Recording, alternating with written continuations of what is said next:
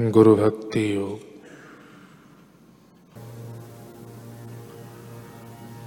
सच्चे हृदय पूर्वक गुरु की शरण में जाना गुरु भक्ति योग का सार है। ईमानदारी के सिवाय गुरु भक्ति योग में बिल्कुल प्रगति नहीं हो सकती।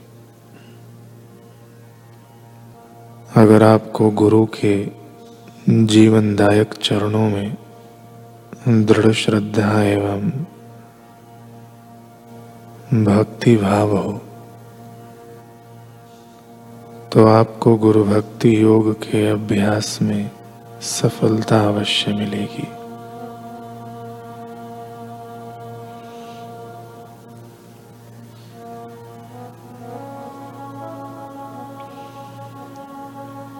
उत्तरोत्तर वर्धमान भक्ति भावना, नम्रता, आज्ञा पालन आदि।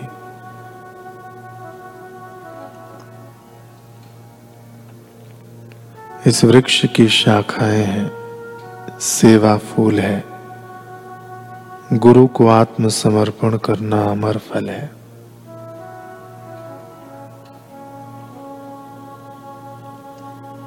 गुरु के प्रति संपूर्ण आत्मसमर्पण करना, यह गुरु भक्ति का सर्वोच्च सोपान है।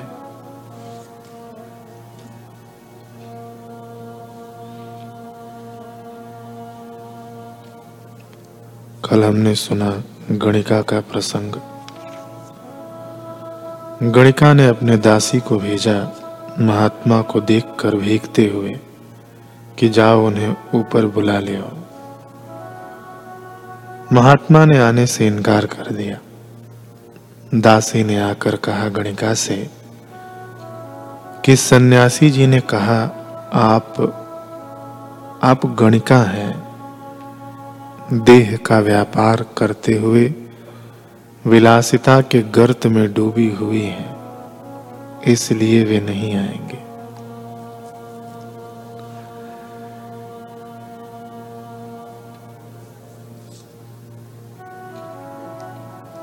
इससे पहले कि दासी कुछ और कह पाती, गणिका ने अपने दोनों कानों पर हाथ रख दिए।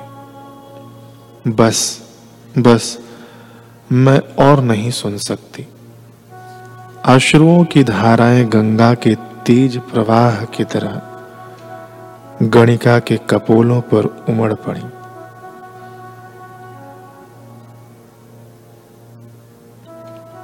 बाहर बादलों की तेज गर्जना, चमकती हुई बिजली, उसके ऊपर सन्यासी के वचनों का प्रहार।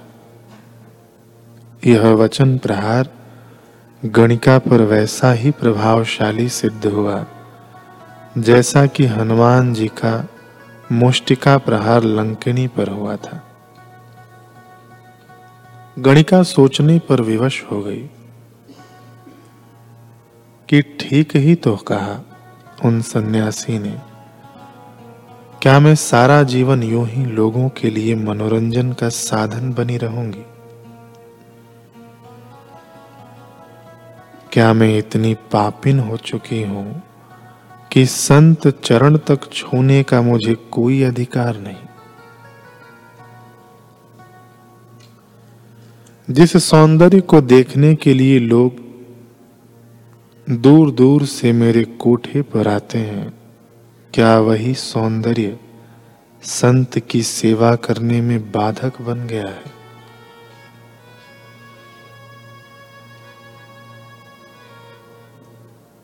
क्या मैं इतनी मलिन हो चुकी हूँ कि दर दर प्रभु की अलख जगाने वाले मेरे अंतकरण में उस प्रभु की अलख नहीं जगा सकते?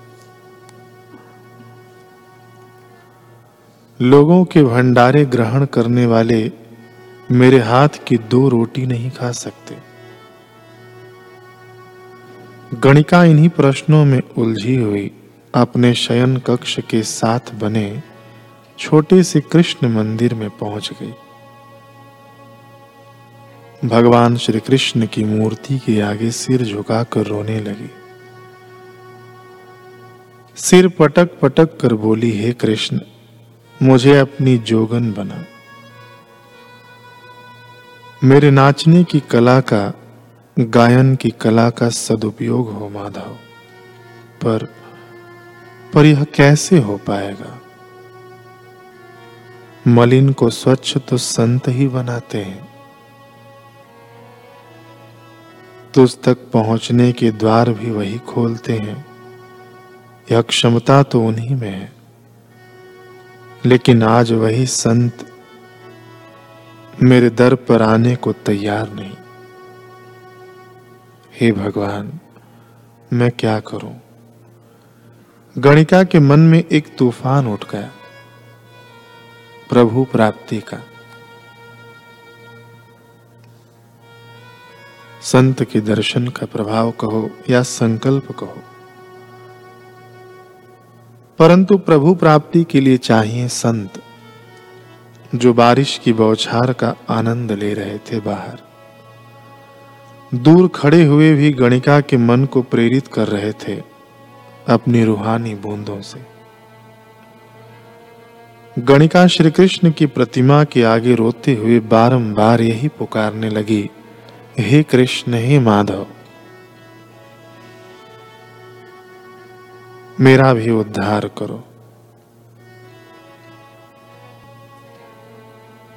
इन संत महात्मा से कहो कि इस पापिन के मैले वस्त्र को भी पावन करें। तभी गणिका के मन में एक पंक्ति गूंजी। जो कभी बचपन में उसने सुनी थी। अवगुण चित्त न धरो। इसी के साथ उसके निढाल शरीर में जैसे जान आ गई स्फूर्ति आ गई। वह तेज़ी से उठी, एक हाथ में मैला वस्त्र और दूसरे हाथ में स्वच्छ वस्त्र ले तीव्र गति से सीढ़ियाँ उतर गई। सीधे महात्मा जी के पास जा, उनके चरणों में गिर पड़ी। बारिश में भीगती गणिका व गणिका के अश्रुओं से भीगते नयन संत के चरण प्रक्षालन करने लगे। संत ने कहा, हे देवी, उठिए। आप भीग रही हैं। आपके तन को कष्ट मत दीजिए। भीतर जाइए। गणिका भूमि से उठी, फिर कराह उठी। कष्ट कष्ट यह बारिश मुझे क्या देगी महाराज? कष्ट तो आपने मुझे दिया है। मेरे निमंत्रण को अस्वीकार कर। आप क्यों नहीं आए ऊपर? माना मैं एक वैश्या हूँ, मलिन हूँ, पापिन हूँ। पर मैं भी अब एक सुंदर जीवन जीना चाहती हूँ। विषय विकारों की बीमारी को जो खत्म कर दे ऐसी ज्ञान रूपी दवा चाहती हूँ। वह ब्रह्म ज्ञान रूपी औषध जो आप जैसे संतों के पास ही होती है। फिर उसने अपने दोनों हाथ आगे किए, एक में मैला व एक में स्वच्छ वस्त्र था। दोनों को संत के सामने कर प्रश्न किया, महाराज, आप मेरी एक बात का उत्तर दीजिए। धोबी के पास कौन सा वस्त्र जाता है? मैला या स्वच्छ?